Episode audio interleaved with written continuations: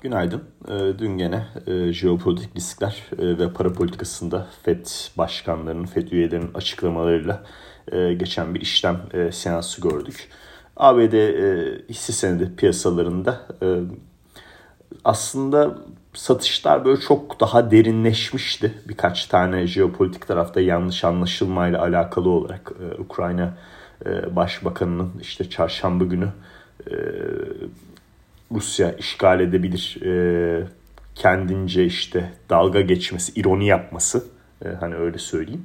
E, piyasada gerçekten herhalde e, çarşamba günü e, işgal edecekler e, algısı yaratarak e, S&P 500'de 1.2'ye kadar bir düşüşe e, neden olmuştu. E, ama ondan sonra bu e, yanlış anlaşım düzeltildikten sonra e, 0.38'lik e, %0.38'lik kayıpla e, işlem seansını sonlandırdı S&P 500. Ee, yani gün içinde tabii e, Rusya'nın işte Dışişleri Bakanı'nın diyaloğa açık bir şekilde olduğuna dair yaptığı açıklamalar, e, pozitif gelişmeler e, baktığımızda ama seansın sonuna doğru gene işte ABD'nin Ukrayna'daki başkenti Kiev'deki e, konsolosluğunu kapatarak e, onu Lviv ve Polonya'ya yakın olan kısma taşıması e, bu sorunların hala devam ettiğine dair güzel bir nokta. Rusya'nın biliyorsunuz e, ham madde sektöründe çok ciddi bir e, ağırlığı var. E, bu ham madde sektörleriyle ilgili olarak ham madde global üretim ve Rusya'nın yaptığı ihracatla ilgili olarak dün Tradeall platformda işte vadeli kontratlardaki haftalık raporumuzda bir grafik paylaştık. Ona bir bakmanızı öneririm. Örneğin Palladium'da global üretimin %40'ından fazlasını Rusya ihraç ediyor.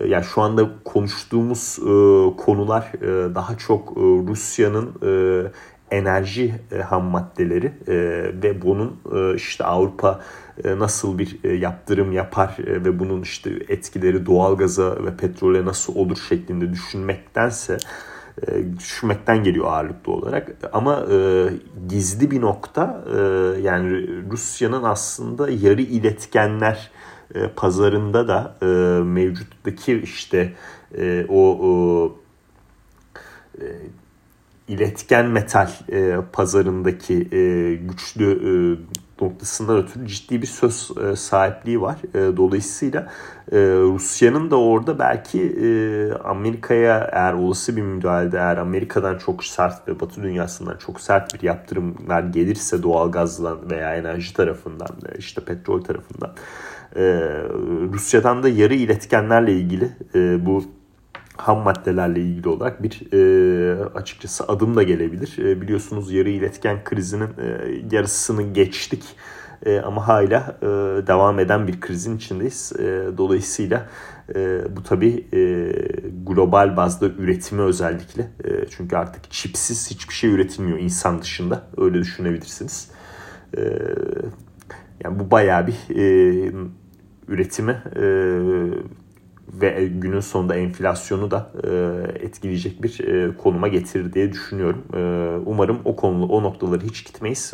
Bu yüksek jeopolitik tansiyon riskler bir an önce çözümlenir diye umut ediyorum. Öyle söyleyeyim. Şimdi para politikası tarafına geçersek de e, dün Bullard, e, St. Louis Fed Başkanı e, iki tane şey yaptı. Birincisi e, işte e, toplantılar arasında bir faiz artışı e, yapma düşüncesinde geri adım attı. E, bu güzel bir şey. Yani e, toplantılar arasında acil bir faiz artışı kararı FED gibi bir e, merkez bankasında çok farklı e, global ekonomiyi de çok farklı noktalara götürebilecek bir sebebe neden olabilirdi. Bu güzel. E, demek ki e, klasik bir şekilde Mart ayında bu olay e, devam edecek. E, öyle anlıyoruz. E, Mart ayındaki toplantıda kararları inceleyeceğiz, bakacağız. Oradan çıkacak sonuçlara bakacağız. İkinci nokta Mart ayında 50 bas puanlık yükseliş düşüncesinde geri adım atmadı. Şimdi bu önemli bir nokta.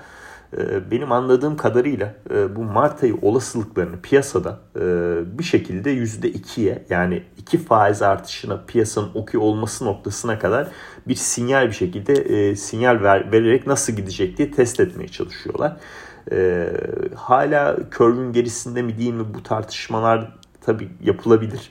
E, ama e, Mart ayı olasılıkları eğer 50 bas puanı gösterirse e, herhalde burada bir 50 bas puanlık bir hareket e, şeyi yapacak gibi.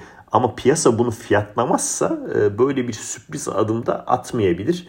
E, biraz böyle olasılıklar geriledikçe e, işte bazı üyeler çıkıp e, burada e, işte Bulut gibi e, 50 bas puan gibi e, söylemler söylüyor. Ben hala olacağını düşünmüyorum e, böyle bir şeyin. Birçok FED üyesi de zaten o, o yanlı açıklama yapıyor.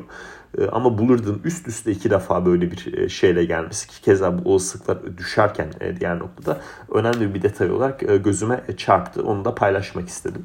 İlginç bir ayrıntı dünle ilgili. Trade'leri de bugün etkileyecektir. Dün yani verim eğrisinde özellikle 2 yıllık taraf çok yükseldi. E, jeopolitik e, sorunlar da e, aşikar e, zaten e, fiyatlamaların içinde mevcut.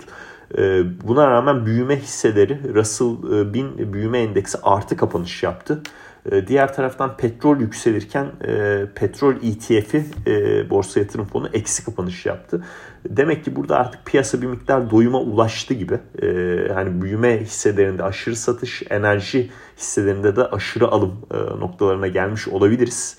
E, dolayısıyla önümüzdeki zamanlarda da e, bu tarafa dikkat edilmesi e, lazım diye düşünüyorum. Hızlıca diğer ürünlere geçersek Euro USD'de işte 1.13 seviyelerini koruyorduk. Altına daha geçemedik diye şey yapıyorum. Evet 1.13 15'teyiz. Yani ben açıkçası 1.13 30'un üzerine atma daha sonra 1.14'e doğru gibi e, doğru bir hareket e, bekliyorum. Ama bugünkü açıklanacak ABD tarafından üfe verisi e, önemli olacaktır. Güzel bir ayrıntı. New York Fed'in yaptığı işte tüketici enflasyon beklentileri anketinde 3 e, yıllık e, enflasyon beklentisinde çok sert bir geri çekilme olmuş. %4'lerin üzerinden 3.5'a doğru bir sert çekilme var. Bir yıllık hala yukarıda ama bu önemli güzel bir gelişme. E, o aklımızın bir köşesinde kalması lazım. Altın tarafı yani neden yükseldiğini artık zaten anladık tamamıyla. Jeopolitik risk sebepleriyle alt, arkada, alttan almışlar. Bu net bir şekilde ortaya çıktı. Önemli bir kırılma noktasına geliyoruz. Şuraya bakalım. 1877'nin ee, üzerinde e, bir kapanış yapabilirsek e, bu tekrardan işte 1900 e, bölgesine götürecektir bizi. Ama 1875-1900 bölgesinin önemli bir direnç bölgesi olarak takip ediyorum. Ee, şöyle bir e, hızlıca bir Bitcoin'e de bakalım. Ee, artık o da yavaş yavaş yükseliyor. Tekrardan 43.500 800 43.500 dolar seviyelerindeyiz. Burada da kademeli olarak 48.000 e, beklentimi koruyorum. Zaten onu paylaşmıştım. Yani tahvil piyasasında yani 10 yıllıklarda işte tekrardan %2'nin üzerine doğru atma durumumuz söz konusu olabilir. 2 yıllıklardaki hareketlerde çünkü çok sert oluyor genelde. E, FED üyelerinin konuşmaları sonrası o da aklımızın e, bir köşesinde kalsın. Onun dışında bugün e, tabii şirket bilançolarına şöyle bir bakarsak e, ne gelecek diye. Yayın 15'ine hızlıca bir bakalım. Roblox e, ve Toast e, iki tane önemli hisse e, bugün bilançosunu açıklayacak. Seans sonrası Roblox Metaverse de önemli. Toast'da e, bu e, hizmet sektöründeki işte restoran gibi işletmelerin hem e, online satış yapması hem de kendi e, işletmesini e, sağlayabilmesi için e, yazılım e, satan bir e, firma. Dolayısıyla tekrardan açılmadan da bayağı iyi pozitif etkilenebilecek e, bir e, hisse. E, o da e, aklımızda bulunsun e, diye düşünüyorum. Ee, onu genel olarak özetlemek gerekirse e, bugün e, işte üfe verisini e, takip edeceğiz ama üfeden daha önemli işte bu jeopolitik taraftaki gelişmelerin devamlılığı öne çıkacak. Yani endeks vadeli de şu anda ABD tarafında çok hafif eksi de şöyle bir S&P'de de haftalık grafiğe bir açmak istiyorum. E, muhtemelen e, o 50 haftalık ortalamanın alt yani şu anda tam 50, tam olarak 50 haftalık ortalamada e, trade ediyoruz. E, yani 3000 e, pardon 4395 seviyelerin altına düşmeden bugün bir yükseliş yaşayabilirsek e, gayet pozitif olur. Diğer türlü e, işler biraz daha e, karışacak gibi.